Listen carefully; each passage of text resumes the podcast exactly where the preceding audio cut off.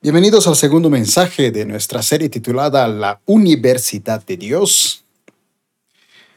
Y bueno, como ven, el título es Un gran privilegio requiere un precio a pagar.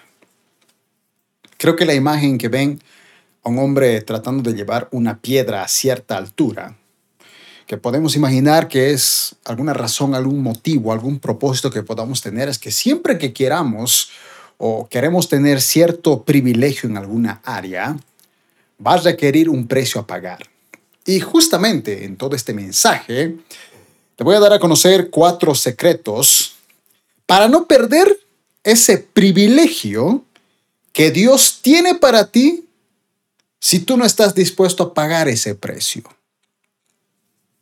Así que ahí donde estás, vamos a orar y pedirle al Espíritu Santo que tome el control de este mensaje, que sea Él que te hable a ti, que me hable a mí, para saber qué cosas, qué materias espirituales necesitamos pasar en esta universidad espiritual para ser un día llamados hombres y mujeres conformes al corazón de Dios. Para Celestial, te damos gracias por esta oportunidad. Te pedimos que sea el Espíritu Santo el que tome el control de este mensaje. Abrimos nuestra mente, nuestro corazón. Queremos hacer a un lado todo pensamiento, toda distracción para estar atentos a lo que dice tu palabra, Padre Santo.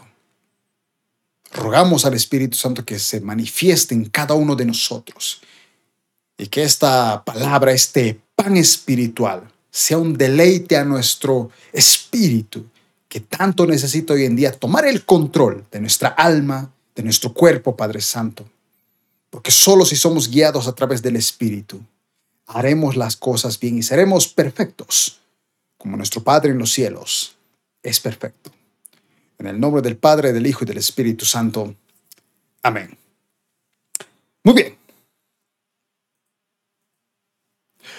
Para comenzar, como les decíamos, tenemos el título del mensaje titulado Un gran privilegio requiere un precio a pagar. Segundo mensaje de nuestra serie titulada La Universidad de Dios. En el anterior mensaje leíamos justamente el capítulo 1 de Primera Samuel, hablando acerca de Ana y la importancia que tiene la oración y qué pasos debíamos seguir para que Dios responda a nuestra oración. Pero, ¿qué pasa cuando Dios, como en el caso de Ana, Dios nos concede algo, pero nosotros no pagamos un precio por mantener. Porque una cosa, amados hermanos, es que usted, si usted un día, como alguna vez escuché decir a alguien, eh, tener hijos es una bendición, pero tener buenos hijos que un día se conviertan en los hombres del mañana, eso es un privilegio, pero requiere un precio a pagar. Porque que un hombre y una mujer tengan una relación sexual tiene la bendición de tener un hijo, pero para que ese hijo, un día cuando sea mayor de edad y pueda hacer su vida misma y pueda hacer las cosas bien delante de sus padres, delante de las más personas y delante de Dios, requiere un precio a pagar, que durante años los papás lo disciplinen, lo cuiden, lo amen, independientemente de cómo el niño se comporte siendo pequeño, siendo bebé, siendo adolescente o siendo joven. Porque siempre hay un precio a pagar cuando viene un privilegio sobre nuestras vidas. Vamos a leer 1 Samuel capítulo 2. Leamos lo que dice la palabra de Dios. 1 Samuel capítulo 2, verso 1 al 36 en la versión NTV dice lo siguiente. Luego Ana oró. Mi corazón se alegra en el Señor. El Señor me ha fortalecido. Ahora tengo una respuesta para mis enemigos. Me alegro porque tú me rescataste. Nadie es santo como el Señor. Aparte de ti, no hay nadie. No hay roca como nuestro Dios. Dejen de ser tan orgullosos y altaneros. No hablen con tanta arrogancia, pues el Señor es un Dios que sabe lo que han hecho. Él juzgará sus acciones. El arco de los poderosos está quebrantado y los que tropezaban ahora son fuertes. Los que estaban bien alimentados ahora tienen hambre. Los que se morían de hambre ahora están saciados. La mujer que no podía tener hijo ahora tiene siete y la mujer con muchos hijos se consume. El Señor da tanto la muerte como la vida, a unos bajo la tumba y a otros levanta. El Señor hace a algunos pobres y a otros ricos, a unos derriba y a otros levanta. Él levanta al pobre del polvo y al necesitado del basurero. Los pone entre los príncipes y los coloca en los asientos de honor, pues toda la tierra pertenece al Señor y Él puso en orden el mundo. Él protegerá a sus fieles, pero los perversos desaparecerán en la oscuridad. Nadie tendrá éxito solo por su fuerza. Los que pelean contra el Señor serán destrozados. Él retumba contra ellos desde el cielo. El Señor juzga en toda la tierra. Él da poder a su rey, aumenta la fuerza de su ungido. Fíjense este maravilloso canto de Ana. Y el verso 11 dice, después el Cana regresó a su casa en Rama sin Samuel, y el niño servía al Señor como ayudante del sacerdote Eli. Básicamente este es el momento cuando Ana decide entregar como lo había prometido Dios. Dios, tú me das un hijo, yo te lo regresaré, lo cumple y hace este canto. Qué curioso porque su canto dice que la mujer que no podía tener hijos, ahora tiene siete. Quiero que analicemos una cosa, amados hermanos. Debemos recordar que ante una forma correcta de orar, con los siete secretos que vimos en el primer mensaje, Dios responde. Debemos también recordar que cuando Aquello que hemos pedido, se lo entregamos a Dios, es una muestra de que amamos a Dios. Como Abraham, que quería, un, que, quería un hijo y cuando lo tuvo, dejó de buscar a Dios y Dios le dijo, tienes que entregarme a ese hijo, porque ese hijo no puede ser mayor que mí que te he dado a ese hijo. Y recordemos que Dios busca siempre corazones humildes, que reconozcan su soberanía y su poder. Salmos capítulo 51, verso 17 dice, el sacrificio que si deseas es un espíritu quebrantado. Tú no rechazas un corazón arrepentido y quebrantado, oh Dios. Eso es lo que busca siempre Dios, un corazón humilde, independientemente de que tengas todo el conocimiento que tenían los fariseos, pero que ese conocimiento no te haga superior a ellos. Todos somos iguales. Es más, la misma Biblia dice que tengamos a los demás como superiores a nosotros mismos. Recordemos que aun cuando nos creamos mejores en conocimiento, la humildad será escuchada y recompensada. Lucas capítulo 18, verso 14 dice, les digo que fue este pecador, cobrador de impuestos, y no el fariseo, conocedor de la ley, quien regresó a su casa justificado delante de Dios, pues los que se exaltan a sí mismos serán humillados y los que se humillan serán exaltados. Primera Samuel capítulo 2, verso 3 al 7, lo que justamente leíamos hace un momento atrás dice, dejen de ser tan orgullosos y altaneros. No hablen con tanta arrogancia, pues el Señor es un Dios que sabe lo que han hecho. Él juzgará sus acciones. Él levanta al pobre del polvo y al necesitado del basurero. Los pone entre los príncipes y los coloca en los asientos de honor, pues toda la tierra pertenece al Señor y Él puso orden en el mundo. La soberanía de Dios está por encima de todos. Así que si usted se cree superior a los demás, Dios lo va a humillar para que usted recuerde que usted, aun si es superior a los demás, en cualquier área, talentos, conocimiento, usted siempre debe ver a los demás como superiores a sí mismo. Se está haciendo como Cristo, que se despojó de su gloria y, no habiendo cometido ningún pecado, llevó nuestra culpa. Primera Samuel capítulo 2, verso 11 dice, Después el Cana regresó a su casa en Rama sin Samuel, y este niño Samuel servía al Señor como ayudante del sacerdote Elí. Este mismo versículo, pero en la traducción lenguaje actual, dice, después de esto, el Cana y su familia regresaron a su casa en Rama, mientras el niño Samuel se quedó con el sacerdote Elí para servir a Dios. En la NTV dice que Samuel era ayudante del sacerdote Elí. En la traducción legato actual lo traduce como que vino a servir a Dios. Servía al sacerdote, pero también servía a Dios. En la NBI dice, el Cana volvió a su casa en Rama, pero el niño se quedó para servir a Dios. Y dice, bajo el cuidado del sacerdote Elí. En la versión Palabra de Dios para Todos dice, el Cana regresó a su casa en Rama, pero el niño se quedó en Silo para servir al Señor bajo supervisión del sacerdote Eli.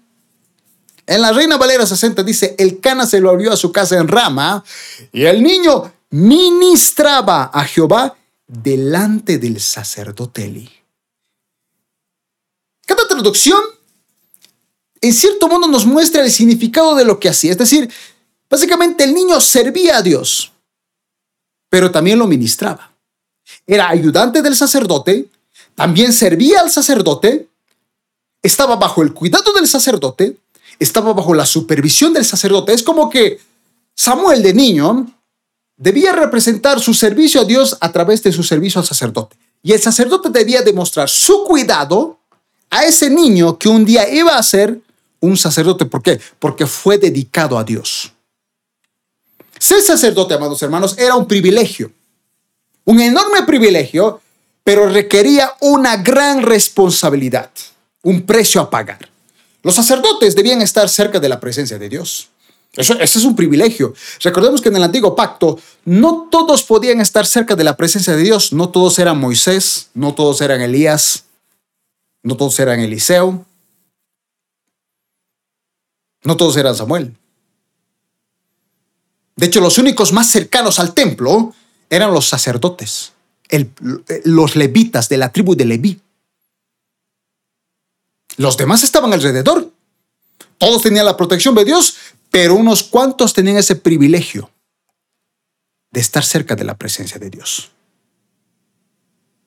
Pero a la vez, estos sacerdotes, estos levitas, debían tener una vida íntegra. No solo porque debían cuidar sus vidas, porque estaban cerca de la presencia de Dios donde no podía haber pecado, porque si había pecado, la santidad de Dios no se contamina. En realidad, la santidad de Dios es tan fuerte que cuando ve un pecado, el pecado es exterminado. Es como que como que hay luz y una sombra tratara de salir así de repente en medio de la luz. Y es imposible. Así que en realidad Dios no tiene problema en que nosotros lo contaminemos. Nosotros nunca lo vamos a contaminar. El problema es que si nosotros estamos en pecados, Él nos va a destruir, porque su santidad, su luz, elimina todo pecado. Así que el sacerdote, el levita, debía tener una vida íntegra para cuidar su vida y a la vez para que el perdón de los pecados del pueblo sea recibido ante Dios. Una sola vez entraba el sacerdote al lugar santísimo para pedir perdón por el pecado de los demás y él debía estar conscientemente limpio de que hizo las cosas correctas y todo el pueblo debía ser consciente de que realmente estaba dando una ofrenda para recibir ese perdón. Estaba cerca de la presencia de Dios. Qué privilegio, pero había un precio a pagar. Santidad. Samuel fue nacido bajo la oración de su madre Ana. Ahora debía dedicar su vida entera al servicio de Dios, bajo la guía, bajo la supervisión y bajo el cuidado de Elí. Pero la pregunta aquí es, ¿el sacerdote Elí realmente era un siervo de Dios ejemplar? ¿De qué era un siervo de Dios? Era un siervo de Dios, pero ¿era ejemplar? ¿Qué ejemplo? ¿Cómo supervisaba? ¿Cómo cuidaba a Samuel? ¿Cómo Samuel veía a Elí? Es algo muy interesante porque en el capítulo 2, como lo decía en el anterior mensaje, Elí era usado por Dios. Fue utilizado para decirle a Ana, vas a tener un hijo. Y vimos que incluso le dijo cuando ya el niño era grande, Samuel, le dijo que Dios te bendiga con más hijos y tuvo más hijos. Pero Elí no hacía bien las cosas delante de Dios. Primero Samuel capítulo 2, verso 12 al 18. Vamos a leer la traducción lenguaje actual para que se pueda entender un poco este pasaje porque es catastrófico. De cómo estaba el sacerdote Elí en su situación. Él tenía un privilegio, era un sacerdote. Pero realmente estaba pagando el precio que todo sacerdote debía pagar. Primera Samuel capítulo 2, verso 12 al 18 dice, los hijos de Eli eran muy malos y no respetaban ni obedecían a Dios. Hacían cosas terribles con las ofrendas que la gente llevaba al santuario. Y, dice, por ejemplo, la ley de Dios decía que al presentar las ofrendas, primero se debía quemar la grasa del animal y luego darle al sacerdote una porción de esa carne. Sin embargo, cuando la gente apenas iba a quemar la grasa, venía un sirviente de los hijos del sacerdote Eli y le decía al que presentaba la ofrenda, dame la carne que le toca al sacerdote para que yo se la prepare. Debo llevarla cruda porque el sacerdote no la quiere ya cocida. A veces alguien contestaba, déjame quemar primero la grasa y luego eh, te llevarás lo que gustes. Pero el sirviente le respondía, si no me lo das ahora, me lo llevaré por la fuerza. Y dice, muchas veces el sirviente llegaba con un tenedor, lo metía en la olla donde estaban cocinando la carne y todo lo que sacaba era para los hijos de ley. Para que se pueda entender, amados hermanos, según la ley, cuando se ofrecía una ofrenda, en este caso que tenga que ver con carne de un animal, animal puro en este caso, de todo lo que se estaba cociendo, quemando, cierta parte era para la alimentación del sacerdote y su familia, pero debía cocerse. Sin embargo, estos no les interesaba qué tanta parte debían quitar, simplemente ponían un tenedor y se lo sacaban. De esa manera ofendían a Dios, no, no, no permitían que esa persona de cierto modo ofreciera una ofrenda a Dios y no respetaban esa ofrenda ante Dios hacían lo malo ante los ojos de Dios. Pero el verso 18, porque en, cinco versículos vemos cómo eran los hijos de un sacerdote, pero en el verso 18 vemos que Samuel era todo lo contrario, dice que él servía fielmente a Dios. Samuel observaba todo lo que pasaba a su alrededor, pero él vivía en integridad, algo que nosotros deberíamos aprender. Hay mucha gente que a veces dice, es que todo el mundo hace lo malo y yo, yo hago lo bueno. ¿Qué diferencia, Marco? Haces una gran diferencia. Porque eres tú la luz en medio de esa oscuridad. Así que hay una pregunta en este momento que yo quisiera hacerle a todos ustedes. ¿Se han preguntado por qué Dios permitió este pecado? ¿Por qué permite este pecado de los hijos de Eli? ¿Y no hace lo que hizo con los hijos de Araón? Cuando leemos, por ejemplo, Levítico capítulo 10, verso 1 al 3 en la traducción lenguaje actual, dice, Nadab y Abiú, que eran hijos de Araón, tomaron sus hornillos y quemaron incienso en ellos, pero no lo hicieron como Dios lo había ordenado, así que Dios envió fuego contra ellos y les quitó la vida. Entonces Moisés le dijo a Araón, esto es lo que Dios tenía en mente cuando dijo, quiero que mis sacerdotes me obedezcan y que todo el pueblo me alabe. Y Araón se quedó callado. Este pasaje en la versión Reina Valera es, es traducido como que ofrecieron un fuego extraño. Pero aquí estamos viendo cómo ellos hacen algo que no estaba según el mandato de Dios. Dios manda fuego y los quema, los fulmina, les quita la vida. Porque ellos debían hacer exactamente lo que Dios había ordenado. Cuando usted lee Levíticos, son órdenes, órdenes y órdenes y órdenes de cómo debía ser la vida de los levitas. Para que estén bien delante de Dios y para que puedan ofrecer una ofrenda agradable a Dios por las demás personas del pueblo. No siempre, hermanos, conoceremos los misterios de Dios. Porque estamos viendo cómo aquí los hijos del sacerdote Araón son fulminados con fuego, pero los hijos de Eli que hacían cosas malas no estaban siendo fulminados con fuego. A veces no entendemos los misterios de Dios, pero como Job, a pesar de que no las entendemos, debemos aceptar la soberanía y la voluntad de Dios en nuestras vidas. Porque aunque nosotros nos parezca injusto, Dios sabe por qué las hace. Job capítulo 42, verso 3 al 5 dice, tú preguntaste, ¿quién es este que pone en duda mi sabiduría con tanta ignorancia? Le dice Dios. Tú dijiste, escucha y habla. Tengo algunas preguntas para ti y tendrás que contestarlas. Y Job dice, hasta ahora solo había oído de ti, pero ahora te he visto con mis propios ojos. Hermanos, hermanos, la soberanía de Dios, cómo Dios gobierna este mundo, no lo vamos a entender. Quizá nunca tengamos una respuesta de por qué Dios a los hijos de Aarón los fulmina en un instante por hacer algo incorrecto, pero a los hijos de Leví, pues no.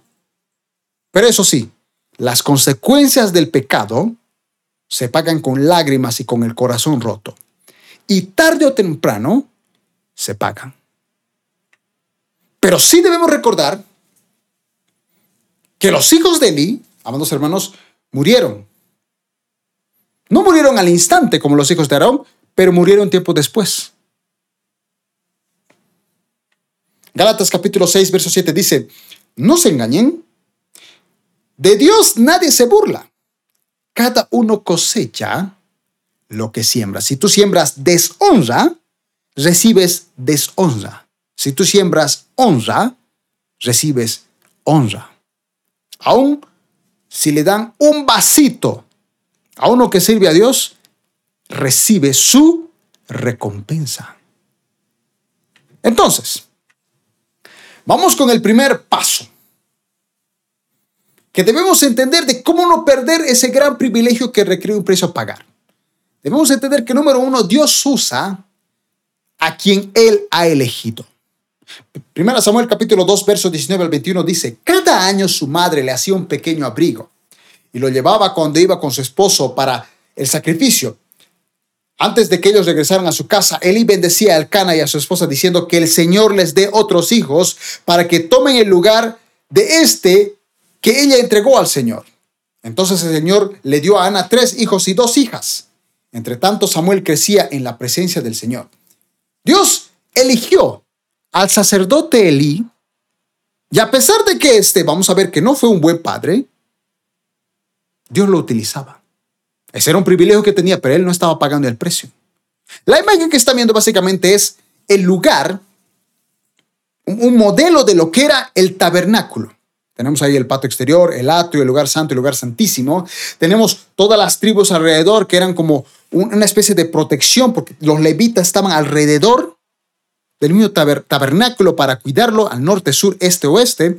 Y alrededor de ellos estaban todas las tribus de la nación también divididas cuidando el norte, sur, este y oeste. Los levitas, amados hermanos, eran elegidos por Dios. ¿Para qué? Para cuidar el tabernáculo. En donde desde los tiempos de Moisés, Dios habitaba. Números capítulo 3, versos 5 al 9 dice, entonces el Señor le dijo a Moisés, Llámalos de la tribu de Leví que pasen adelante y preséntalos a los, al sacerdote Aarón para que sean sus ayudantes.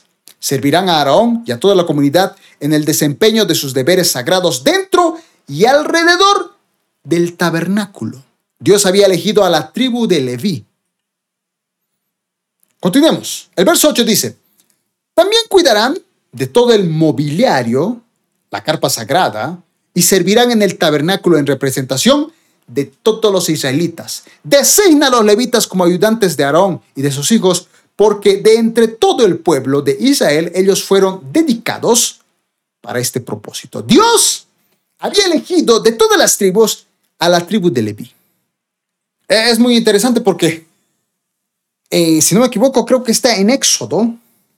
Sí, está en Éxodo cuando Moisés baja del monte Sinaí Dice que el pueblo, con las dos tablas de la ley, y el pueblo ya estaba con el becerro de oro, Moisés se enojó, fundió o quebró ese becerro de oro, que no era oro en su totalidad, estaba más que todo bañado con oro, porque dice que se quebró, así que no era oro puro, porque el oro puro no, no se quiebra. Lo fundió y lo echó en el agua y eso les hizo atragar a todos. Y dice, todos aquellos que quieran honrar a Dios, vengan aquí y dice que todos los que se acercaron eran levitas. Y les dijo, no importa si son familiares, amigos, maten a todos aquellos rebeldes que no quieran obedecer a Dios. Y los levitas con espada, sea su hijo, sea su mujer, sea familiar, sea su amigo, los mataron. Esta puede ser una de las razones por las cuales Dios decidió elegir a los levitas para que ellos estén cerca de la presencia de Dios porque ellos no toleraron el pecado como lo hizo Moisés. Por otro lado, hay que entender que el tabernáculo era una copia simbólica del tabernáculo celestial, es decir, que en el cielo hay un tabernáculo. Por eso Dios le dijo a Moisés, hazme un tabernáculo aquí en la tierra. ¿Por qué? Porque era un simbolismo de lo que había en el cielo. Evidentemente, obviamente en el cielo es muchísimo mejor. Acá se trató de hacer lo mejor posible con el material que Dios eligió, con, con, el oro, con las telas, eh, el tema de la sangre, todo eso, para que Dios habitara en ese lugar. Hebreos capítulo 8, verso 2 dice, allí sirve, hablando de Jesús, como ministro en el tabernáculo del cielo, el verdadero lugar de adoración construido por el Señor y no por manos humanas. Hay un tabernáculo en el cielo, pero lo que teníamos aquí en la tierra en los tiempos de Moisés era una copia simbólica de ese tabernáculo celestial. Por eso es que Dios podía habitar en el lugar santísimo. Dios requiere santidad Los sacerdotes debían vivir en completa santidad. La palabra santidad significa apartado, separado, es decir, de todo tienes que estar apartado y separado para estar únicamente con Dios, porque Dios no se junta con la maldad. Y vuelvo a repetir, Dios no se mancha. Pero cualquier cosa que entra en pecado ante su presencia, el fuego de Dios lo extermina. Por eso es que nosotros debemos vivir en santidad. Por obvias razones, Elí debía vivir en santidad y hacerle saber que sus hijos omnifines también debían vivir en santidad. Como dice el título, un gran privilegio de estar cerca de la presencia de Dios requería un precio a pagar. Santidad, obediencia a Dios. De hecho, es curioso porque cuando los hijos de Araón murieron, todos estaban tristes. Querían enterrarlos y Moisés les dijo, lo siento mucho, no pueden ir a enterrarlo porque ustedes tienen que estar aquí delante de la presencia de Dios. La gente, hay que ofrecer sacrificio, todo lo demás, no pueden salir de aquí. Es doloroso, pero tienen que quedarse aquí. Era un precio a pagar. Entonces, Dios usa aquel que ha elegido. Levítico capítulo 21, verso 1 al 9 dice, Dios ordenó a Moisés que les diera a los hijos de Araón las siguientes instrucciones. Fíjense, las instrucciones que se le da a los levitas y a los sacerdotes. Ustedes son sacerdotes. Fíjense lo que debían, lo que debían hacer y no hacer. Ustedes son sacerdotes y no deben tocar un cadáver, pues se volverán impuros. El único cadáver que puedan tocar sería el de algún familiar o pariente cercano.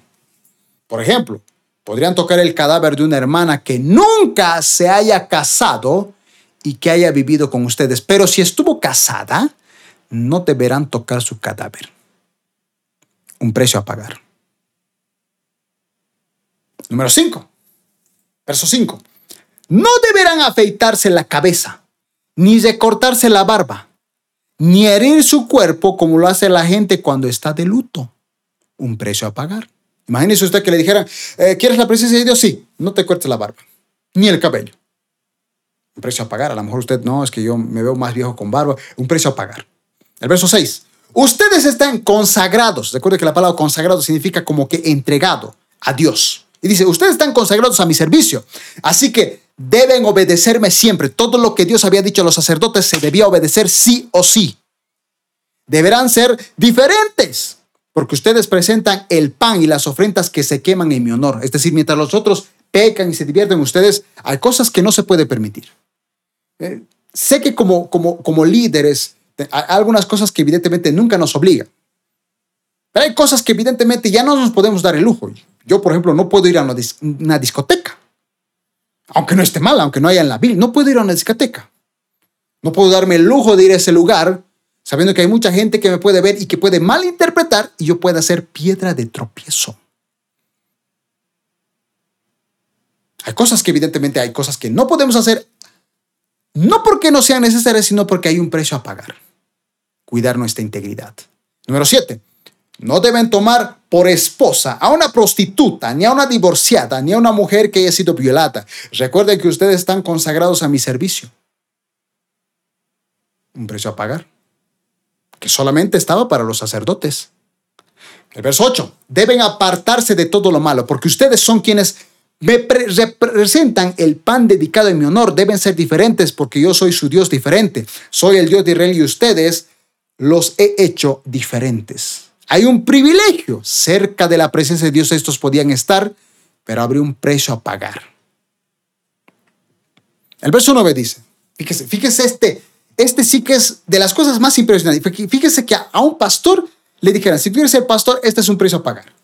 Si la hija de un sacerdote se entrega al servicio de otros dioses como prostituta, avergüenza a su padre y deberá morir quemada. Era un precio a pagar para un sacerdote. Hoy día, ¿cuántos cristianos no conocemos que tienen hijos o hijas que hacen lo malo ante los ojos de Dios? Imagínense que el precio a pagar fuese, si tu hijo lo malo ante Dios, quémalo. Demos gracias a Dios que Jesucristo fue nuestro sumo sacerdote que ya pagó todo eso. Y vivimos bajo el tiempo de la gracia. Primera Samuel capítulo 2, verso 12 al 17 dice, Ahora bien, los hijos de Eli eran unos sinvergüenzas que no le tenían respeto al Señor. Y dice, así que el pecado de estos jóvenes era muy serio ante los ojos del Señor, porque trataban las ofrendas del Señor con desprecio. Les valía un pepino, como diría alguien, lo que ofrecían a Dios. Samuel, a diferencia de Dios, que también había sido elegido por Dios, crecía en la presencia de Dios. Usted, hermano, puede ser elegido por Dios, pero usted, a pesar de que es elegido por Dios en un llamado, en un ministerio, en lo que sea, aún habiendo aceptado a Cristo en su corazón, usted puede terminar como los hijos de Eli o puede terminar como Samuel. Siempre que usted lo decida, porque usted tiene algo que Dios siempre va a respetar. Libre albedrío. Usted hace con su vida lo que quiere. Pero las consecuencias a pagar de las cosas buenas o malas que haga, las va a pagar. Dios siempre usa a quienes Él desea. Evidentemente siempre hay un propósito detrás. Puede que algunos se sientan identificados o se parezcan a Ofni Fines o hasta el mismo Samuel. Pero Dios, aun cuando tú seas Ofni, seas un Fines o seas un Samuel, Dios siempre te utilizará para bendecir a su pueblo. Filipenses capítulo 1, verso 15 al 18 dice, es cierto que algunos predican acerca de Cristo por celos. Fíjense, fíjense lo que dice Pablo. Algunos predican de Cristo por celos y rivalidad. Otros lo hacen con intenciones puras. Estos últimos predican porque me aman, porque saben que fui designado para defender la buena noticia. Los otros no tienen intenciones puras cuando predican de Cristo, o cuando predican de Cristo. Lo hacen con ambición egoísta, no con sinceridad, sino con el propósito de que las cadenas me resulten más dolorosas. Pero eso no importa, sean falsas o genuinas sus intenciones, el mensaje acerca de Cristo se predica de todas maneras, de modo que me gozo y seguiré gozándome. El apóstol Pablo sabía que la predicación del Evangelio se cumplía aun a pesar de las personas y las intenciones que las personas tenían en su corazón. Porque estamos viendo que en este pasaje muchos predicaban solamente por hacerle dar dolores de cabeza a Pablo. O sea, hasta difamaban su nombre, hasta enviaban cartas en nombre de Pablo que eran falsas. Acusaban a Pablo de, de llevar las ofrendas a los pobres de Jerusalén y decían que él se lo gastaba en sí mismo. A tal punto que el mismo Pablo tuvo que decir, no me den nada, yo, yo mismo me voy a hacer mis carpitas y ahí no me den nada que dejen de, hablar, de difamar. Y él estaba en la cárcel y la gente difamaba su nombre, aun cuando él había evangelizado muchísimos lugares. Pero Pablo dice, ¿sabe qué? A pesar de que las personas estén predicando con malas intenciones, por celos, por dinero, el Evangelio está siendo predicado. Jesucristo dijo, por tanto, id y hacer eh, predicar el Evangelio a toda criatura. La misión de todo cristiano es que el Evangelio se expanda por todo el mundo. El Evangelio se expande por todo el mundo, pero créanme que no todos tienen buenas intenciones. Pero tengan buenas o malas intenciones, el Evangelio está siendo predicado. Dios, si Dios tiene que utilizar a un Nabucodonosor para corregir a su pueblo Israel que está en desobediencia, lo va a utilizar.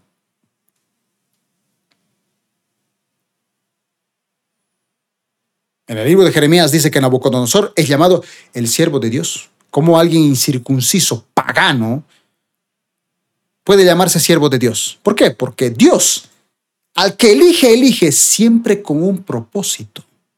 Omnifines, en algún momento de su vida hacían lo correcto delante de Dios.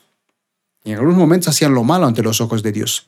Estaban siendo utilizados por Dios, pero no estaban siendo aprobados por Dios. Vamos con el número dos.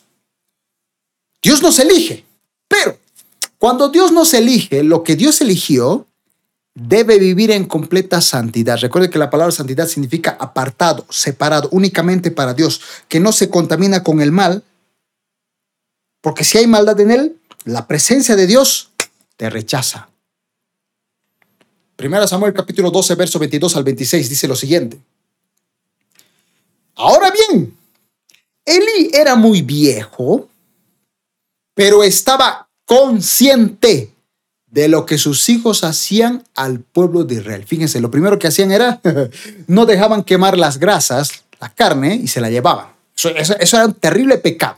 Deshonra para el hombre que ofrecía ese sacrificio, esa ofrenda a Dios, y deshonra a Dios porque esa ofrenda no, no, no estaba bien recibida. Pecado terrible. Elí habrá sido anciano, pero estaba consciente de lo que sus hijos hacían al pueblo. Por ejemplo, dice, Elí sabía que sus hijos seducían a las jóvenes que ayudaban a la entrada del tabernáculo. O había jovencitas que entraban al tabernáculo para ayudar en los servicios y estos desgraciados seducían.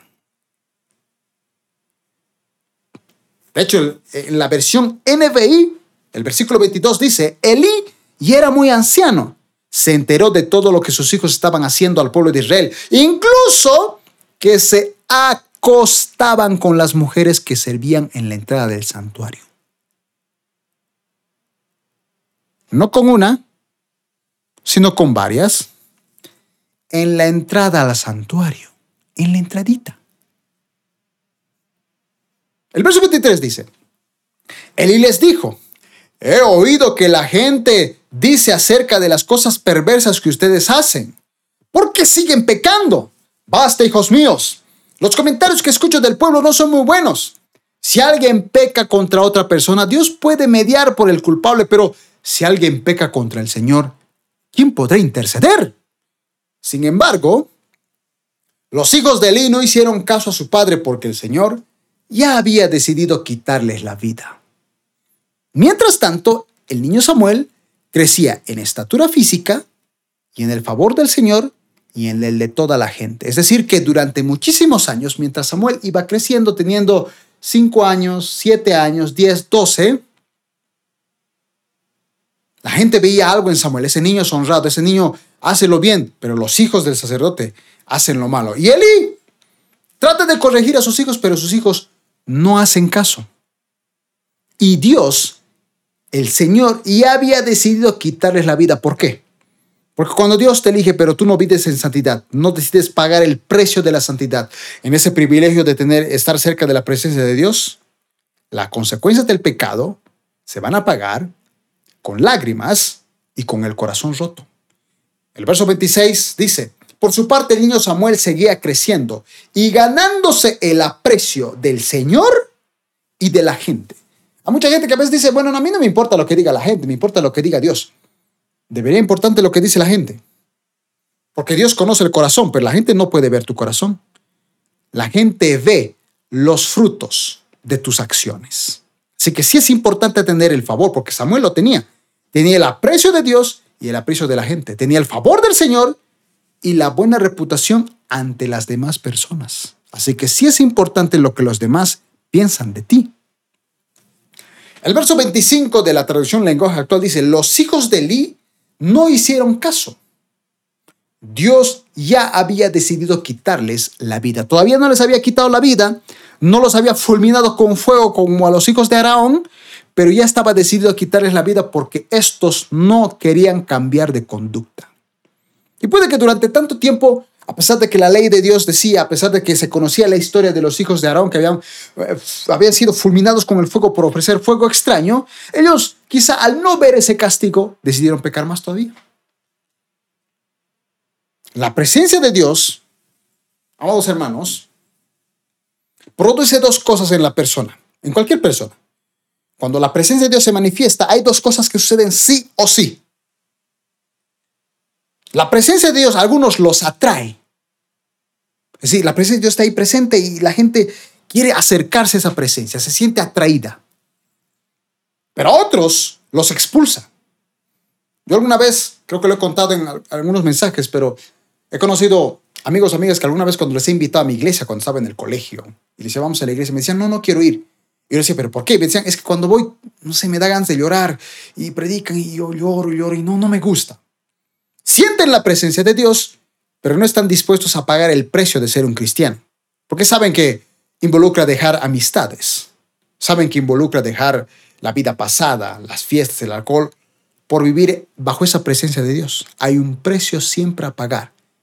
Cualquiera que quiera ser mi discípulo, tome su cruz y sígame. ¿Querías ser su discípulo de Cristo? Tenías que tomar tu cruz.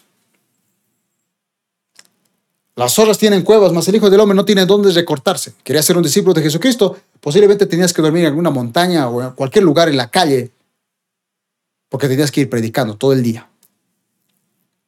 Los mismos discípulos tuvieron un precio a pagar. Dice que Pedro, cuando vio la pesca milagrosa, él dijo, wow, ya, ya, ya, ahora sí ya soy millonario. Lo dejó todo. Prefirió la presencia de Dios a una ganancia económica. Porque la presencia de Dios te atrae. Pero cuando tú no estás dispuesto a pagar el precio de la presencia de Dios, te expulsa. ¿Por qué? Porque no quieres pagar el precio de la santidad. Apocalipsis capítulo 22, verso 11 dice, deja que lo malo siga haciendo el mal y que lo vil siga envileciéndose. Deja que el justo siga practicando la justicia y que el santo siga santificándose. En la traducción lenguaje actual dice, deja que el malo siga haciendo lo malo. Y quien tenga mente sucia, siga haciendo cosas sucias. Al que haga el bien, déjalo que siga haciéndolo. Y el que haya entregado su vida a Dios, deja que se entregue más a Él. Uno decide o acercarse a la presencia de Dios o alejarse porque ante la presencia de Dios, ante ese privilegio, hay un precio a pagar. La santidad. Para un sacerdote vivir en la presencia de Dios requería un precio a pagar. Moisés, recordemos que cuando Dios le dice, voy a descender, cuando los libera de Egipto, el mar rojo se abre y Dios dice, voy a descender en un par de días, purifíquense, santifíquense, no tengan relaciones sexuales durante siete días, yo voy a descender. Dice que Dios descendió al monte Sinaí entre fuego, relámpagos, la tierra empezó a temblar y la gente se asustó. Porque hasta cierto lugar debían estar los sacerdotes y un poquito más debajito el pueblo. Pero el, pueblo empezó a asustarse y decía, pero Moisés, ahí está Dios, no, no, no, eh, Moisés, queremos irnos porque Dios nos va a fulminar. Y Moisés fue el único que subió a ese lugar, con rayos, tormentas, relámpagos, fuegos, terremoto. Y estuvo ahí durante 40 días. El pueblo que veía esos rayos, ese terremoto, dijo, no, pues Moisés ya debe morir. ¿Quién va, a vivir ahí arriba? Ya debe estar fulminado. Necesitamos un guía. Así que se hicieron un becerro de oro. Dijeron, este es nuestro Dios que nos liberó, que nos llevará a la tierra prometida. Algunos, como a Moisés, la presencia de Dios los atrae. Y llegan con el rostro brillando. A otros, que no están dispuestos a pagar el precio ante el miedo de la presencia de Dios, terminan haciéndose un becerro de oro. El que es santo, siga santificándose. El que se entrega su vida a Dios, siga entregándose a Él. Pero el que hace lo malo o lo sucio, siga haciendo lo malo y lo sucio. ¿Por qué? Porque para acercarse a Dios hay que vivir en santidad. Ese es un precio a pagar. Y no todos están dispuestos a pagar ese precio. La santidad era y seguirá siendo, amados hermanos, absoluta. Santidad es estar apartado, es estar separado únicamente a Dios. Santiago capítulo 2, versos 10 al 12 dice, pues el que obedece todas las leyes de Dios, menos una, es tan culpable como el que las desobedece todas. Y da un ejemplo. Porque el mismo Dios que dijo no cometerás adulterio, también dijo no cometerás asesinato. Así que si ustedes matan a alguien, pero no cometen adulterio, de todos modos ya han violado la ley. Hasta ese extremo era el precio de la santidad. Si tú querías obedecer todas las leyes, Tenías que obedecerlas todas. No podías decir, bueno, yo no robo, no mato, no eh, pero he ofendido a mi hermano. Eh, de los diez mandamientos he cumplido once, o nueve. Te ibas al infierno, por así decirlo. Porque tenías que cumplirlas todas. Obviamente nosotros ya sabemos que quien cumplió toda la ley fue Cristo. Nosotros no, no podíamos cumplirla. Cristo una sola vez murió y listo, no se tiene que hacer más sacrificios, ya tenemos acceso al trono de la gracia por lo que Él hizo, Él fue nuestro representante. Gálatas capítulo 2, versos 19 al 20 dice, pues cuando intenté obedecer la ley, la ley misma me condenó. Así que moría la ley, es decir, que dejé de intentar cumplir todas sus exigencias a fin de vivir para Dios. Mi antiguo yo ha sido crucificado con Cristo, ya no vivo yo, sino que Cristo vive en mí. Así que vivo en este cuerpo terrenal confiando en el Hijo de Dios que me amó y se entregó a sí mismo por mí. Es decir, que nosotros hemos cumplido toda la ley porque Cristo nos representó, Él llevó nuestras culpas. La paga del pecado era la muerte. Quien murió en esa cruz no fue usted ni yo. Fue Cristo quien murió en esa cruz. Pero Él fue nuestro representante. Por consiguiente, es como si nosotros hubiésemos muerto. Sin embargo, el hecho de que Cristo ya haya pagado todos los pecados no significa que sigamos practicando el pecado. Nosotros, amados hermanos, podemos pecar. La Biblia dice que si hay alguno que dice que no ha pecado, miente y le hace mentiroso a Dios. Pero una cosa es cometer un pecado, porque este cuerpo nos, incita a pecar. Romanos 7 dice, el mismo Pablo decía, porque quiero hacer lo bueno, pero mi cuerpo me lleva a hacer lo malo. A pesar de que nosotros podemos pecar, nosotros no practicamos el pecado. Nos esforzamos por vivir una vida íntegra y santa. Delante de la gente que nos ve y delante del Dios que todo lo ve cuando nadie nos está mirando. La santidad era absoluta. Romanos capítulo 6, verso 1 al 4 dice, ¿qué más podemos decir? ¿Seguiremos pecando para que Dios nos ame más todavía? Por supuesto que no. Nosotros ya no tenemos nada que ver con el pecado, así que ya no podemos seguir pecando. Ustedes más bien que por medio del bautismo hemos unido a Cristo en su muerte, al ser bautizados morimos y somos sepultados en Él, pero morimos para nacer a una vida totalmente diferente. Eso mismo pasó con Jesús cuando Dios el Padre lo resucitó con gran poder. Es decir, que nosotros ya no practicamos el pecado. Podemos caer en algún pecado.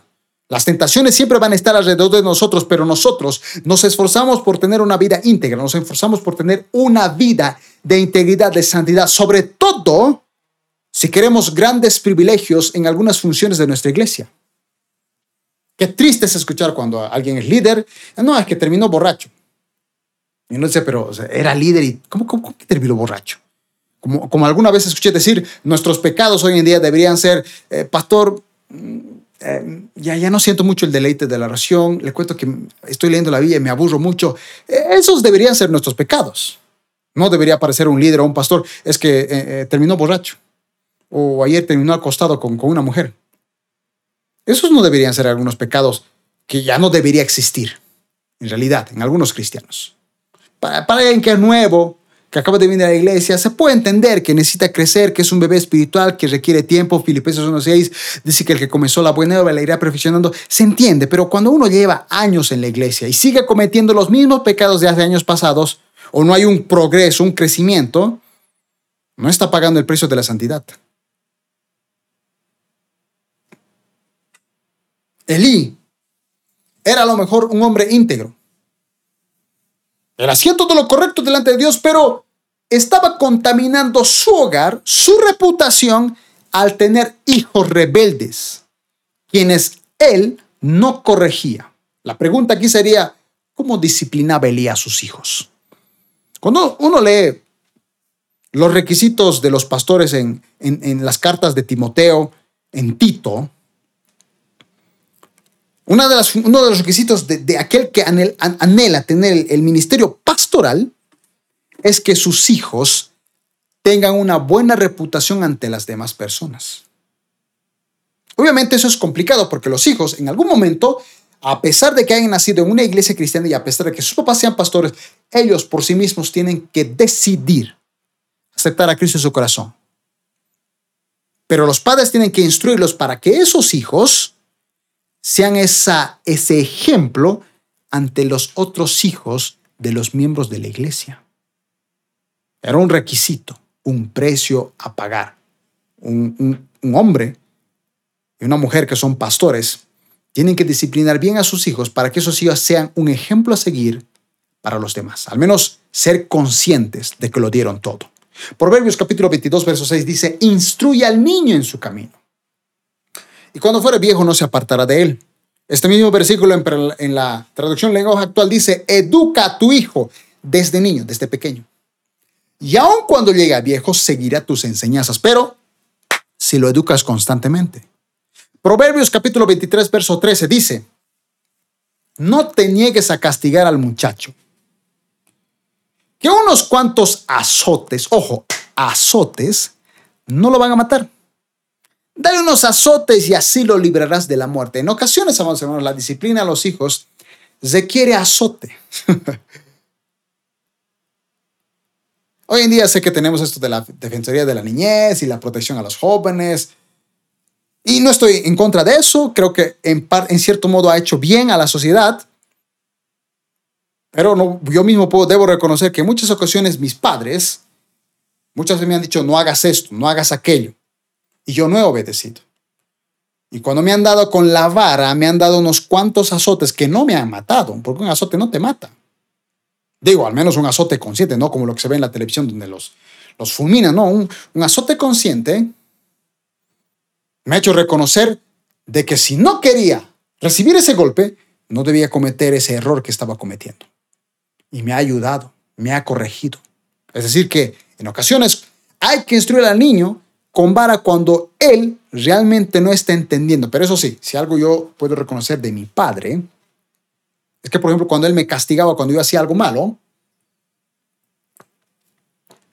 después de castigarme con vara, se acercaba a mí, me abrazaba y me decía, perdóname hijo, pero te estoy castigando porque quiero que seas una buena persona. Entonces a mí, de pequeño, me hacía entender que él me castigaba no por malo, sino porque quería el mejor bien para mí, que todavía no estaba entendiendo que, lo que aquello que quería hacer no era lo correcto. Salmos capítulo 23, verso 4 dice, tu vara y tu callado me protegerán y me confortarán. El famoso Salmo 23, ¿no? Sobre pasos delicados me harás descansar. Lo vas mi pastor, nada me faltará. Ahí mismo dice en el verso 4, tu vara y tu callado, porque a las ovejas, para corregirlas, para que no se vayan por otros caminos, con vara y callado. Dios de esa manera nos protege de la oscuridad, aunque ande en valle de sombra de muerte, no temeré mal alguno. Tu vara y tu callado me protegerán y me infundirán aliento. Aún Dios nos disciplina con vara. Cuando somos rebeldes, evidentemente. Entonces, ¿cómo te disciplinas en santidad?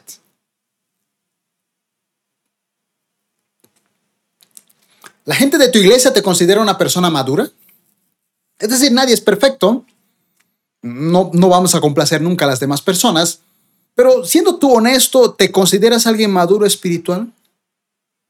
¿Crees que los demás te ven como alguien maduro espiritual?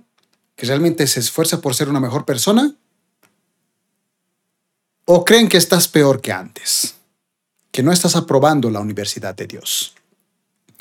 Hebreos capítulo 5, verso 12 al 14 dice lo siguiente.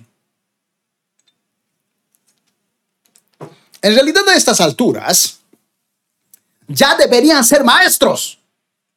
Sin embargo, necesitan que alguien les vuelva a enseñar las verdades más elementales de la palabra de Dios. Dicho de otro modo, necesitan leche en vez de comida sólida. El que solo se alimenta de leche es inexperto en el mensaje de justicia y es como un niño de pecho. En cambio, el alimento sólido es para los adultos, no niños de pecho, adultos espirituales. Para los que tienen la capacidad de distinguir entre lo bueno y lo malo. Es decir, que cuando tú eres alguien maduro de manera espiritual, sabes que está bien y que está mal. En cambio, un niño pequeño no sabe distinguir lo bueno y lo malo. Un niño ve un juguete en eh, cualquier lado botado y se lo levanta y dice, esto es mío. No se ha dado cuenta que acaba de robar algo o tomar algo que no le pertenece.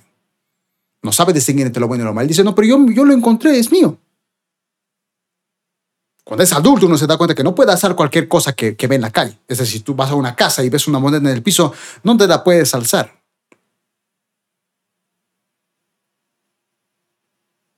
Hay muchos que a mí me sorprende y ahí es donde noto yo la madurez espiritual.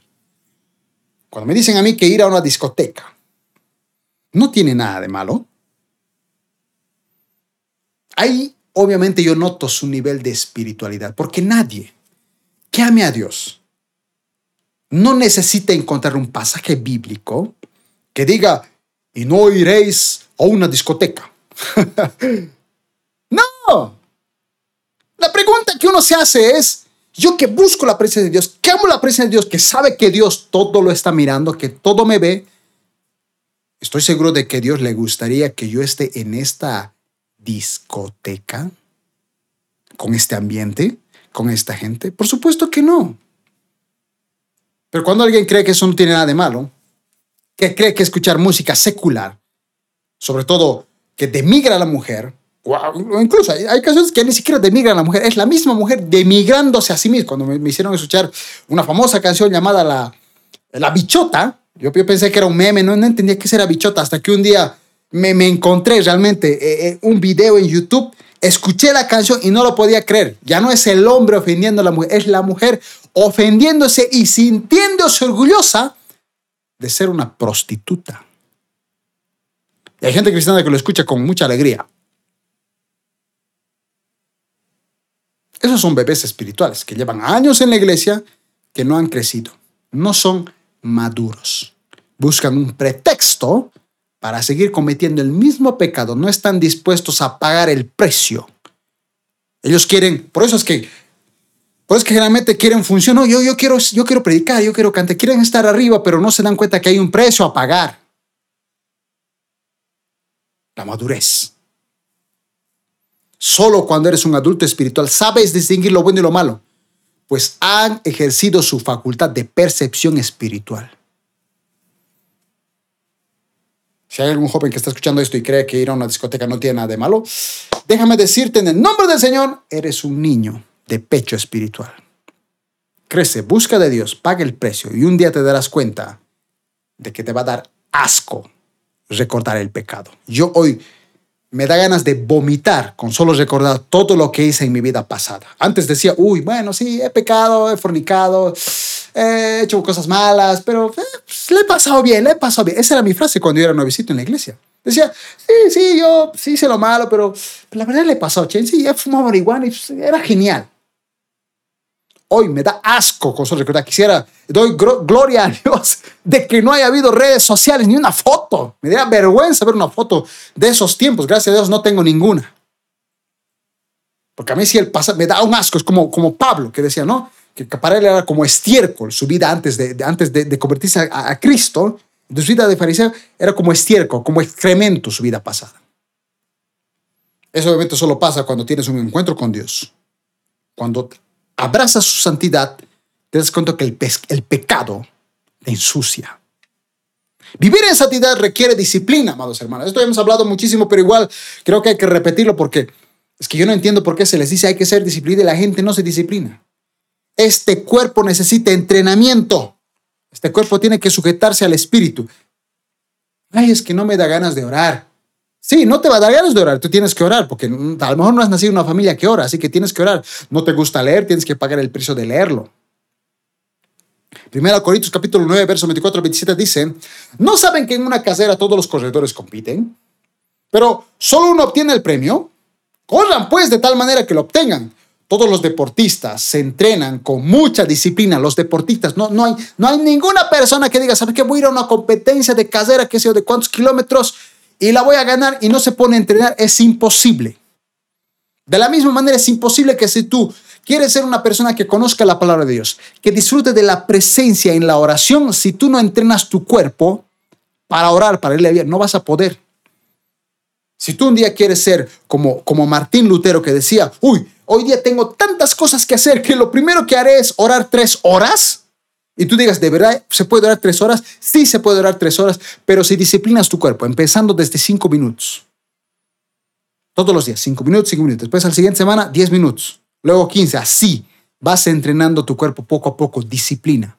Nadie va al gimnasio y de repente agarra una pesa de 50 kilos así por así.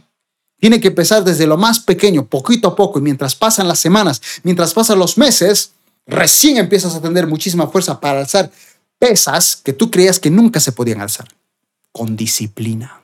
El verso 25, todos los deportistas se entrenan con mucha disciplina. Ellos lo hacen para obtener un premio que se echa a perder. Nosotros, en cambio, por uno que dura para siempre. Así que yo no corro como quien no tiene metas. No lucho como quien da golpes al aire. Más bien, golpeo mi cuerpo y lo domino. No sea que después de haber predicado a otros, yo mismo quede descalificado. Pablo dice que golpeaba su cuerpo y lo dominaba. ¿Para qué? Para orar, para leer la Biblia, para amar a esas personas que hablaban mal de Él. Jesucristo, aún estando cansado, aun cuando ni siquiera podía comer, quería comer con sus discípulos, quería pasar tiempo con sus discípulos. La gente lo buscaba. Él estaba casado, quería dormir y los atendía, los alimentaba, los sanaba. ¿Cómo hacía eso? Porque entrenaba su cuerpo. Él fue capaz de estar 40 días y 40 noches sin comer en el desierto. Grandes hombres de Dios como Gigi Ávila, que ha contado testimonios, han estado literalmente en ayuno 40 días y 40 noches. ¿Cómo lo hicieron? Porque empezaron de poco a poco. Empezaron, bueno, voy a ayunar, qué sé yo, hasta el almuerzo, o voy a ayunar hasta la cena. Luego voy a ayunar 24 horas, luego 48 horas, luego 72 horas. Poco a poco uno va entrenando su cuerpo. Disciplina es lo que necesitamos hoy en día. Y lamentablemente, como hoy en día tenemos las cosas fáciles, no todos quieren disciplinarse. Tener el deleite de la oración y la lectura bíblica requiere disciplina. Mateo capítulo 26, verso 39 al 42 dice, Yendo un poco más allá, Jesús se postró sobre su rostro y oró, Padre mío, si es posible, no me hagas beber este trago amargo, pero no sea lo que yo quiera, sino lo que tú quieras. Luego volvió a donde estaban sus discípulos y los encontró dormidos. No pudieron mantenerse despiertos conmigo ni una hora Aquí está dando un dato interesante. Jesucristo cuando sabía que iba a morir, sabía que iba a venir el traidor, va a, los olivos y les dice a los discípulos, acérquense a mí, pero después llama a tres, a Jacobo, Juan y Pedro, y los dice, ustedes acérquense a mí, quiero que estén cerca de mí, oren por mí, por favor. Y él se va y dice que estuvo una hora orando. Pero termina esa hora, 60 minutos de oración, va donde sus discípulos, Pedro, Juan y Jacobo, y los haya durmiendo y les dice, no pudieron orar ni siquiera una hora. Los discípulos estaban tan indisciplinados en su cuerpo que no podían orar en una noche. Evidentemente, seguramente estaban cansados después de la Santa Cena, después de buscar esa casa. Estaban cansados, pero no habían entrenado su cuerpo para poder acompañar a Jesús a orar en un momento tan difícil donde Jesús ya estaba a punto de morir, de ser entregado. Y Jesucristo ahí da una alerta, el verso 41. Estén alerta y oren para que no caigan en tentación. Jesucristo decía, tienen que orar. Tentaciones va a haber, pero para que ustedes no cedan a la tentación, tienen que orar. El espíritu está dispuesto, pero la carne es débil. La carne es débil porque nosotros no la entrenamos. Por eso, por segunda vez dice, se retiró y oró, Padre mío, si es posible, evita que yo beba este trago amargo y hágase tu voluntad. Y dice que cuando él regresó, otra vez los discípulos dormidos. Y Jesucristo otra vez fue a orar y regresó y otra vez dormidos. Y ahí fue donde les dijo, bueno, ni ya, levántense, ahí viene el traidor. Los discípulos requerían también entrenamiento físico, ¿cuánto más nosotros? Para vivir en santidad se requiere una vida disciplinada. Ese es el precio a pagar cuando Dios te da un privilegio. La tentación siempre estará cerca de nuestras vidas, amados hermanos. Pero no caemos fácilmente a cualquier, a la cualquier tentación para entrar en pecado si estamos fuertes a través de la oración y a través de la palabra. Mateo 6:13 dice, y no nos dejes caer en tentación, sino líbranos del maligno, el, famoso Padre nuestro. En tu oración debes decirle, Señor, en esta oración que estoy haciendo, fortaleceme el día de hoy. No quiero caer en ninguna tentación. No permitas que el mal se apodere de mi vida. Quiero estar fuerte. Estoy orando, estoy leyendo la Biblia de día y de noche. Como, como como Daniel oraba tres veces al día. Como dice Josué 1.8, meditarás en la palabra de Dios de día y de noche. Es decir, que tienes que la palabra leer antes, de ir a trabajar y cuando llegas a tu casa tienes que leer la palabra de Dios. Porque solo de esa manera vas a ser fuerte de manera espiritual. La oración trae fuerza espiritual. Por eso debemos orar todo tiempo, como dice según 1 Tesalonicenses capítulo 5, verso 17. Oren sin cesar. Todo el tiempo hay que estar orando. Es decir, cuando tú estás en tu casa puedes orar el tiempo que tú quieras, con una canción, tu intimidad, pero también tienes que orar en todo tiempo. En cualquier momento, Señor, estoy yendo a mi trabajo. Por favor, ayúdame a ser paciente con los empleados o con, con los, con, lo que sea, con algún comerciante que venga a mí o con este... Pídele, ora. Si alguien te pide un consejo, es ora, di, Señor, por favor, en este momento dame sabiduría. Constantemente orando, constantemente teniendo comunión con el Padre. Josué capítulo 1, verso 8 al 9 dice, estudia constantemente este libro de instrucción, lo que nosotros sería la Biblia. Medita en él de día y de noche para asegurarte de obedecer todo lo que está escrito allí, todo lo que está escrito. Solo entonces prosperarás y te haré bien en todo lo que hagas. ¿Quieres el éxito, amado hermano, en tu vida? Lee tu Biblia de día y de noche, medita en lo que dice la Biblia y asegúrate de obedecer lo que está escrito. Te guste o no, obedécelo y de esa manera serás prosperado y te irá bien. Y dice, mi mandato es, sé fuerte y valiente, no tengas miedo de intenciones porque el Señor tu Dios está contigo. Si quieres ser fuerte y valiente, pero no lees la palabra de Dios, vas a fracasar. Esfuérzate y sé valiente, pero antes medita en la palabra de Dios de día y de noche y de manera constante. Las personas que tienen vida de oración, las personas que tienen vida de lectura bíblica, nunca cambian. No, o, o sea, las personas que no tienen vida de oración ni lectura bíblica nunca cambian, no muestran frutos dignos de arrepentimiento. Porque quien ora y lee su palabra, cambia de vida. Mateo capítulo 7, versos 17 al 20 dice, un buen árbol produce frutos buenos y un árbol malo produce frutos malos. Un buen árbol no se no, puede producir frutos malos y un árbol malo no puede producir frutos buenos. Por lo tanto, todo árbol que no produce frutos buenos se corta y se arroja al fuego. Así es, de la misma manera que puedes identificar un árbol por su fruto, puedes identificar a la gente por sus acciones. Los fariseos, amados hermanos, aparentaban orar. Es más, tenían muchísimo conocimiento, pero el amor no lo tenían. Un cambio de vida de una persona se refleja cuando ama a sus enemigos, cuando ora por ellos como Ana, que cuando fue a buscar a Dios no se quejó de Penina.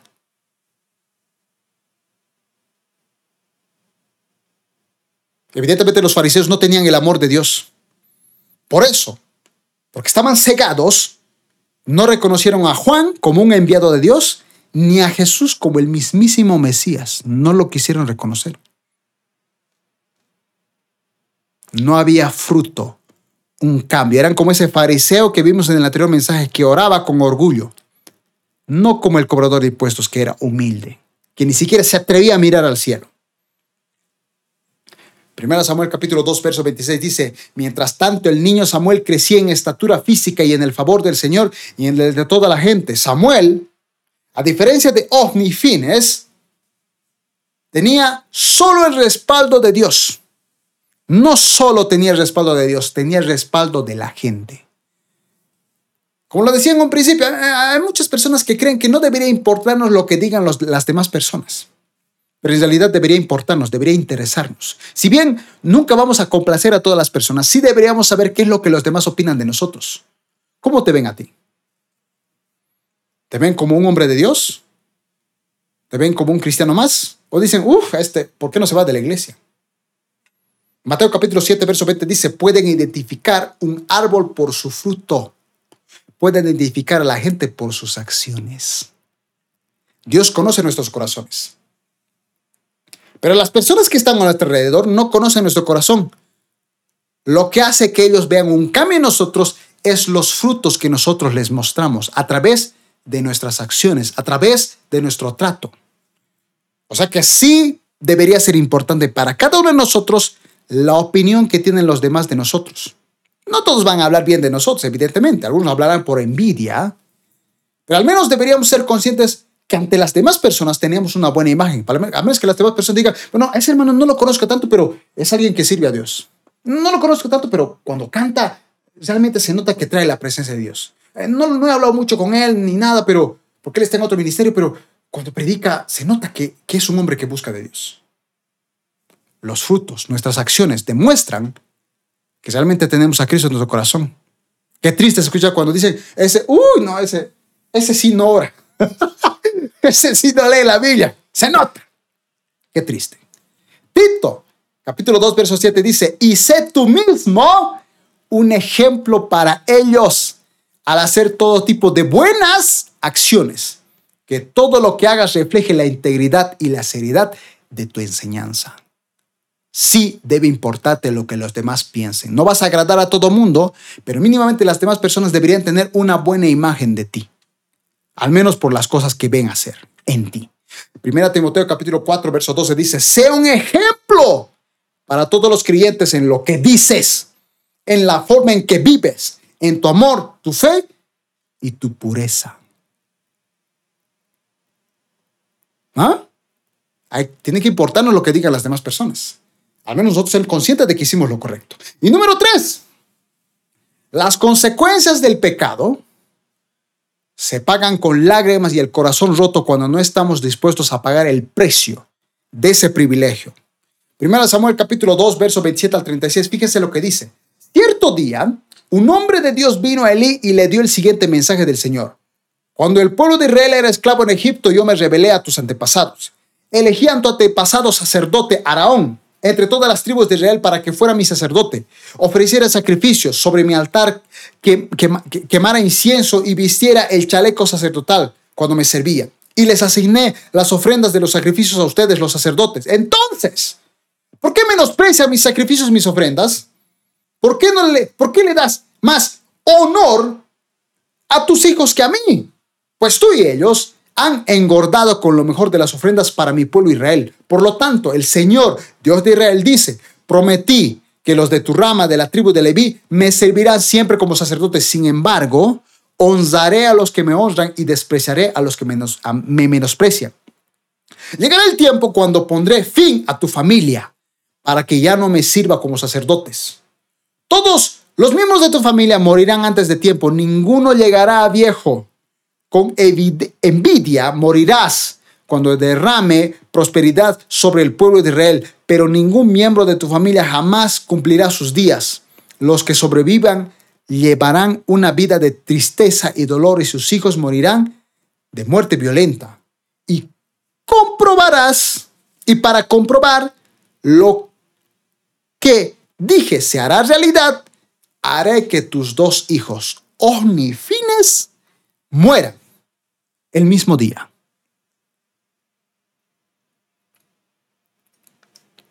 Las consecuencias del pecado se van a pagar con lágrimas y con el corazón roto, pero se van a pagar. Cuando usted lee 1 Samuel, analiza, los hijos de Eli mueren en un solo día. Se cumple la profecía de este profeta que no sabemos quién era, pero se lo dijo. Y todos los descendientes de Eli empiezan a morir. Sus nietos empiezan a crecer y mueren a temprana edad. Terminan siendo esclavos. ¿Por qué?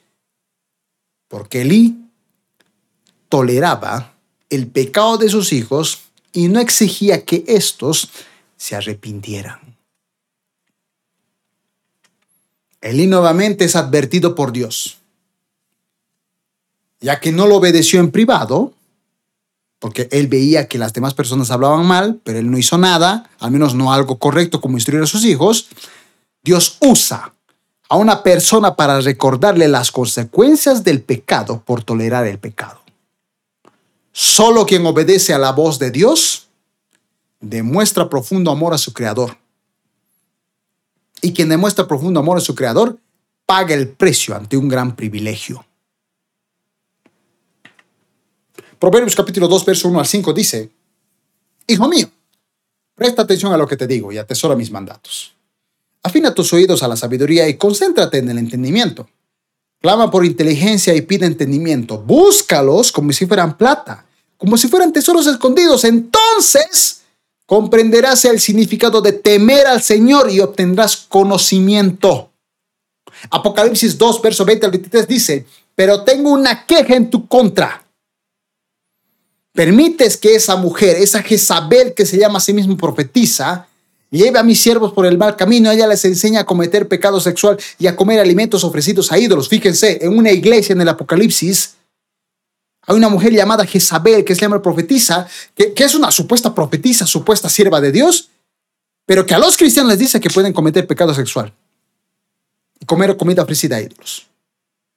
Y Dios dice, el verso 21, le di tiempo para que se arrepienta pero ella no quiere abandonar su inmoralidad. Por lo tanto, la arrojaré en una cama de sufrimiento, y los que cometen adulterio con ella sufrirán terriblemente, a menos que se arrepientan y abandonen las maldades de ella. Heriré de muerte a sus hijos. Entonces todas las iglesias sabrán que yo soy el que examina los pensamientos y las intenciones de cada persona, y daré a cada uno de ustedes lo que se merezca. Las consecuencias del pecado se pagan con lágrimas y el corazón roto. Elí tuvo que ver la muerte de sus hijos, tuvo que ver que el arca de Dios, que simbolizaba la presencia de Dios, se fue robada por los filisteos y dice que él murió desnucado. Porque no hay nada peor que saber que la presencia de Dios se te fue a causa del pecado. Ser usado por Dios no significa ser aprobado por Dios. Muchos predican y parecen ser hijos de Dios porque hablan muy bonito. Parecen ser auténticos siervos de Dios. Pero Dios no los reconocerá porque fueron usados estas personas para cumplir la voluntad de Dios. La voluntad de Dios es que se predique el Evangelio. Como decía Pablo, algunos predican por dinero, otros por fama, pero se cumple la voluntad de Dios. Pero Dios no aprueba a estas personas porque no tuvieron integridad ni santidad.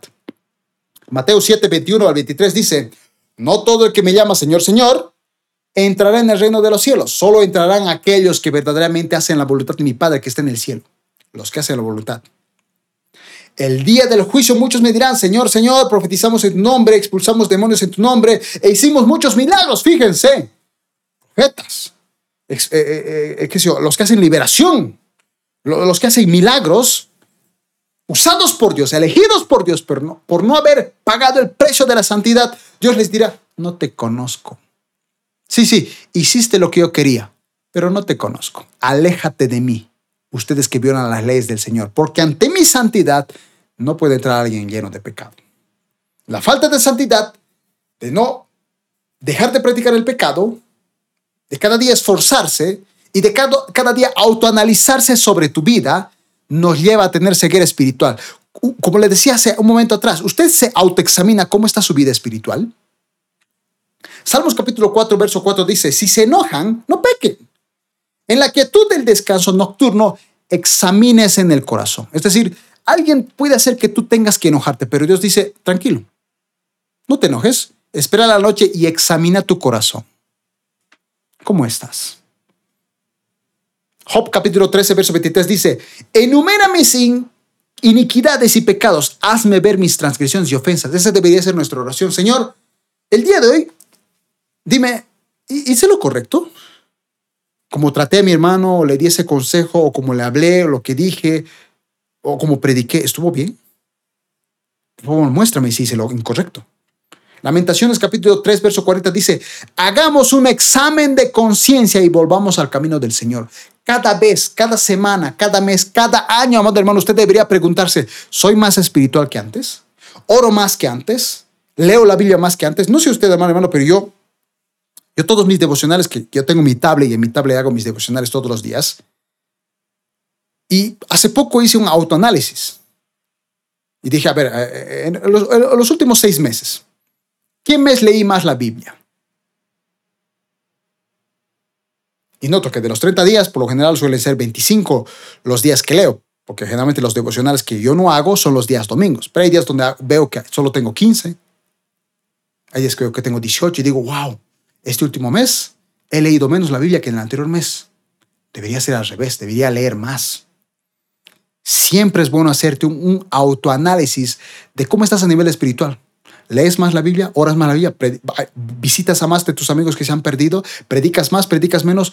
Un autoanálisis necesitamos constantemente para saber si estamos pagando el precio del privilegio en un ministerio que nosotros tenemos. Si usted es líder de un ministerio, de cualquiera que sea, usted tiene un precio a pagar, ser el ejemplo para las demás personas y amarlos, aunque ellos no den frutos dignos de arrepentimiento. Porque a veces nosotros pensamos, no, yo quiero trabajar con jóvenes y pensamos que los jóvenes, este, porque nosotros les predicamos, se van a transformar en superungidos. No, van a seguir siendo los mismos rebeldes, los mismos traidores, los mismos que te van a hacer renegar, que te van a hacer sacar canas. Van a ser así y tú vas a tener que amarlos. Ese es el precio a pagar. Porque Cristo ama al justo y al injusto. Elí no estaba cumpliendo los requisitos de un sacerdote, ni las de un padre con sus hijos. Y por no pagar las consecuencias o no pagar el precio, trajo un caos total. Y esas consecuencias las tuvo que pagar con lágrimas, con el corazón rotos, porque las consecuencias del pecado son inevitables. Dios te perdona, pero las consecuencias las vas a pagar. Y si alguien cree que esto no es bíblico, por favor quiero que me acompañe a leer esta historia. Segundo Samuel capítulo 12, verso 9 al 14 dice, ¿por qué entonces despreciaste la palabra del Señor haciendo lo que me desagrada? Le dice el profeta Natán a, David, de parte de Dios. Asesinaste a Urias, elitita, para apoderarte de su esposa. Lo mataste con la espada de los amonitas. Por eso la espada jamás se apartará de tu familia, pues me despreciaste al tomar la esposa de Urias elitita para hacerla tu mujer. Pues bien, así dice el Señor, yo haré que el desastre que mereces surja de tu propia familia, y ante tus propios ojos tomaré a tus mujeres y se las daré al otro, el cual se acostará con ellas en pleno día. Lo que tú hiciste a escondidas, yo lo haré a plena luz, a la vista de todo Israel. Y aquí, y aquí viene el famoso pasaje que todos conocemos de David. He pecado contra el Señor, reconoció David. Y Natán le dice, el Señor ha perdonado ya tu pecado. Te perdonó, te arrepentiste, te perdona. No vas a morir por este pecado. Pero fíjese lo que le dice el verso 14. Sin embargo, tu hijo morirá, pues con tus acciones has ofendido al Señor. El hijo que Betsabé la mujer que él tomó asesinando a su marido porque simplemente sintió placer a través de ella, ese hijo iba a morir. Dios lo perdona, pero las consecuencias de ese pecado se tenían que pagar. Lamentablemente, Dios perdona, las consecuencias se pagan con lágrimas y con el corazón roto. Porque fíjese lo que dice desde el capítulo 12, verso 15 al 23. Después que Natán regresó a su casa, el Señor le envió una enfermedad mortal al hijo que David tuvo con la esposa de Urias, Betsabé. Así que David suplicó a Dios que perdonara la vida de su hijo. O sea, empezó a orar, dijo, Señor, por favor, y dice que no comió, empezó a ayunar. Y estuvo toda la noche tirado en el suelo. Dice, entonces los ancianos de su casa le rogaban que se levantara y comiera con ellos, pero él se negaba, no quería comer. Él estaba orando, orando, Señor, por favor, no mates a mi hijo, no mates a mi hijo, perdona su vida, perdona, una y otra vez clamando. El verso 18 dice, finalmente, al séptimo día, el niño murió. Los consejeros de David tenían temor de decírselo. No escuchaba razones cuando el niño estaba enfermo. Se decían, ¿qué lo curará cuando le digamos que el niño murió? Cuando David vio que susurraban entre sí, se dio cuenta de lo que había pasado. ¿Murió el niño? preguntó. Sí, le contestaron. Ya murió. De inmediato David se levantó del suelo. Se lavó, se puso lociones, se cambió de ropa, luego fue al tabernáculo a adorar al Señor. Y después volvió al palacio, donde le sirvieron comida y comió. Sus consejeros estaban asombrados. No, le entendemos, le dijeron. Mientras el niño aún vivía, lloraba y rehusaba comer. Pero ahora que el niño ha muerto, usted termina el duelo y de nuevo está comiendo. Ayuné y lloré, respondió David, mientras el niño vivía, porque me dije, tal vez el Señor sea compasivo conmigo y permita que el niño viva. Pero, ¿qué motivo tengo de ayunar ahora que ha muerto? ¿Puedo traerlo de nuevo a la vida? Un día yo iré a Él, pero Él no puede regresar a mí. En este pasaje podemos ver, amados hermanos, que Dios le perdonó la vida a David. Pero las consecuencias del fruto del adulterio y del asesinato de un inocente hizo que él perdiera a su hijo. Porque las consecuencias del pecado se pagan con lágrimas y con el corazón roto cuando no estás dispuesto a pagar el precio de la santidad en un ministerio o incluso siendo cristiano. La historia del rey David es muy distinta. Cuando tú lees 1 Samuel y luego comparas 2 Samuel, es completamente distinta. En 1 Samuel vemos un David que poco a poco busca de Dios a pesar de ser inocente y es atacado por Saúl, pero hace lo correcto. Pero en 2 Samuel, después de cometer el pecado con Betsabé, ya no es lo mismo David.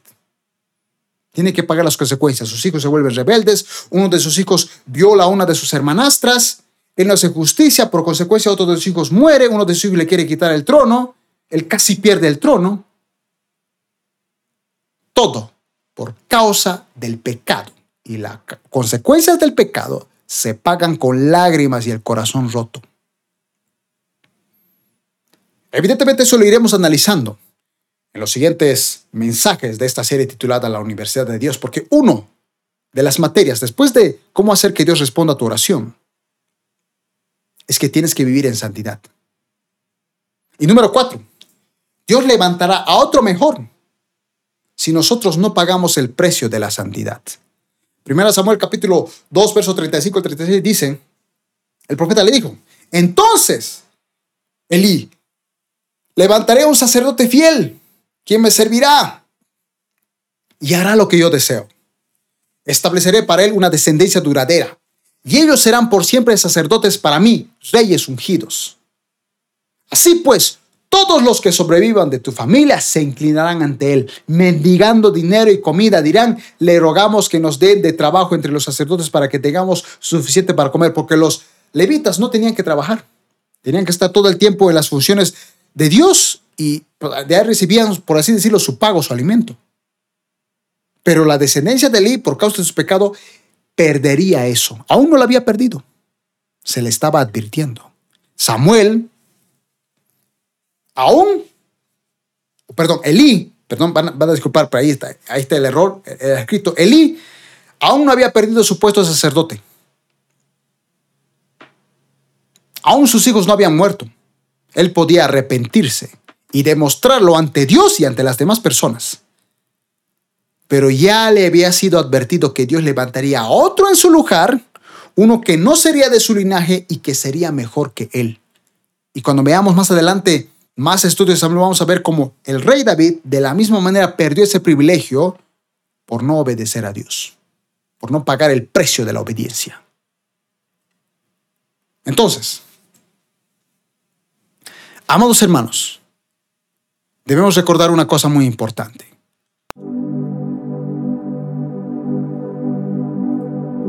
Dios siempre va a utilizar a quien Él ha elegido. Siempre. No importa. Dios elige a todos para cualquier función. Pero lo que Dios elige, y si Dios te eligió a ti, tienes que vivir en completa santidad. Ese es el precio a pagar. Porque si no pagas el precio de la santidad siendo un elegido de Dios, cumpliendo la función de un ministerio, las consecuencias del pecado las vas a pagar con lágrimas y el corazón roto. Dios te va a perdonar, como a David. Pero algo en ti va a morir. Algo. Y tendrás lágrimas y el corazón roto a causa de ese pecado. Y si tú no decides pagar el precio de vivir en santidad, por más ministerio hermoso que tengas, aun si eres como Ana que oraste y le pediste y Dios te dio. Si tú no pagas el precio de la santidad, Dios va a levantar a otro que sí está pagando el precio de la santidad. Y nosotros perderemos. Irrevocables son los dones y el llamamiento de Dios siempre y cuando tú vivas en santidad. Pero si tú dejas de vivir en santidad, Dios no te quita ese llamado, pero pone a otro en tu lugar. Proverbios capítulo 2, verso 21 al 22 dice, pues solo los justos vivirán en la tierra, los justos, y los íntegros permanecerán en ella. Pero los perversos serán quitados de la tierra y los traidores serán arrancados de raíz. Mateo capítulo 7, verso 21 al 23 dice, no todo el que me llama Señor, Señor, entrará en el reino de los cielos. Solo entrarán aquellos que verdaderamente hacen la voluntad de mi Padre, que está en el cielo. El día del juicio muchos me dirán, Señor, Señor, profetizamos en tu nombre, expulsamos demonios y en tu nombre hicimos muchos milagros. Yo le responderé, nunca los conocí, aléjense de mí ustedes que violan las leyes de Dios. Hoy la pregunta del millón es, ¿Dios te conoce? ¿Estás seguro de que Él te da su aprobación en todo lo que haces? ¿Estás convencido de que Dios está orgulloso de ti o está decepcionado de ti? Y tú eres un hipócrita más en nuestras congregaciones que aparenta vivir en santidad, que aparenta tener conocimiento de Dios, pero no entrarás al reino de los cielos. Ahí donde estás, vamos a orar. Padre Celestial, te damos gracias por este mensaje. Te pedimos que tú puedas perdonarnos.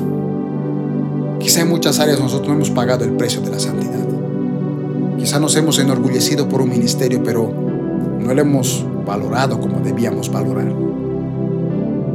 Señor, perdónanos, somos seres frágiles. Te pedimos perdón. Señor, queremos pagar ese precio de la santidad. Límpianos de todo pecado. Señor, yo te pido por los que están escuchando este mensaje que tú les des hambre y sed de tu presencia, hambre y sed de tu palabra. Que ese deleite de leer tu palabra crezca a través de la disciplina. Que un día ya no sea disciplina, sino sea un deleite. Y que cuando estén en un ministerio, o si están en un ministerio ahora, lo sepan valorar. Que aunque los dones son irrevocables, no tengas tú que utilizar a otra persona en vez de ellos, porque ellos fueron un Elí y no fueron un Samuel. Fueron un Ofni, un Fines, no fueron un Samuel, que tuvo buena reputación ante ti y ante las demás personas. Cuida sus vidas, su familia, sus economías. Bendícelos donde quiera que estén, en cualquier país. Y recuérdales que en la función que estén, en el ministerio que estén, hay un precio que pagar. La santidad, la integridad, la búsqueda insaciable de la mismísima presencia de Dios para hacer lo correcto. En el nombre de Cristo Jesús. Amén. Amados hermanos, recuerden que nuestra única base para hacer este tipo de mensajes se basa en 2 Timoteo capítulo 3, verso 16 al 17, donde dice que toda la escritura es inspirada por Dios y es útil para enseñarnos lo que es verdad y para hacernos ver lo que está mal en nuestra vida. Nos corrige cuando estamos equivocados y nos enseña a hacer lo correcto. Dios la usa para preparar y capacitar a su pueblo para que haga toda buena obra. Si este mensaje lo ha bendecido, lo ha edificado, puede seguirnos en nuestras redes sociales. Estamos en Spotify, estamos en YouTube. Dele like a este video. Deje un comentario. Comparta porque compartir es bendecir. Síganos en nuestras redes sociales. Puede escucharnos, como le decíamos, en Spotify, en Amchor. Tenemos nuestro número de WhatsApp ahí en pantalla. Usted puede escribirnos a esos números. Peticiones de oración, consejería. Puede mandarnos mensajes de texto, mensajes de audio. Lamentablemente no aceptamos llamadas porque no siempre estamos disponibles. Pero sí, si usted nos escribe o nos manda un mensaje de audio, por supuesto que le respondemos. Estamos en WhatsApp y en Telegram. Nos vemos los siguientes días continuaremos con esta serie titulada La Universidad de Dios, que espero y de verdad mi deseo es que cada uno de ustedes se gradúe y un día digan somos hombres y mujeres conformes, conformes al corazón de Dios.